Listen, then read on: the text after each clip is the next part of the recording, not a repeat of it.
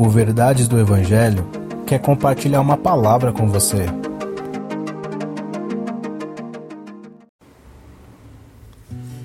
Efésios capítulo 5, versículo 4 Não haja obscenidade, nem conversas tolas, nem grazejos imorais, que são inconvenientes, mas ao invés disso, ação de graças. O tipo de vida que temos revela muita coisa sobre nós.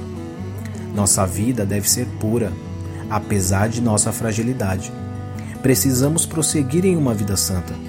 Em nossas conversas, em nossos relacionamentos, não pode haver imoralidade, coisas que não convêm. Ao invés disso, devemos nos esforçar em viver uma vida que agrade a Deus, uma vida de gratidão.